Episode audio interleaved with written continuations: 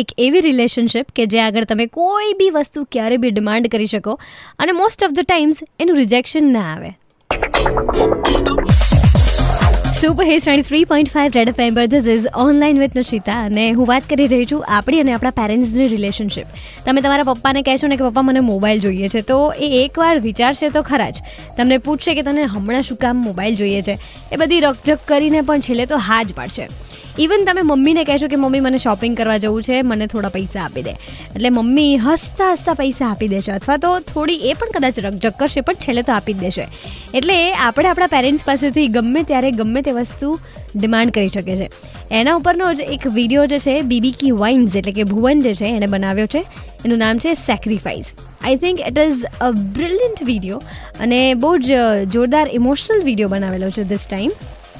અને તમને હકીકત કહું તો એનો ઇમ્પેક્ટ એટલો બધો હતો કે ભુવન એક ઇન્સ્ટા સ્ટોરી પણ કરી જેમાં એણે મેન્શન કર્યું કે દેર આર મેની યંગસ્ટર્સ કે આ વિડીયો જોયા પછી એને મેસેજ કરી રહ્યા છે કે અમે અમારા પેરેન્ટ્સ પાસેથી ખોટે ખોટી જે લક્ઝરી ડિમાન્ડ્સ છે એ બંધ કરી દીધી છે, વિચ ઇઝ સો અમેઝિંગ। એટલા માટે જ હું તમને રેકમેન્ડ કરું છું કે આ વિડીયો તમારે આજે જોવો જ જોઈએ। લિંક મારા ફેસબુક પેજ આરજે નિશિતા પર છે।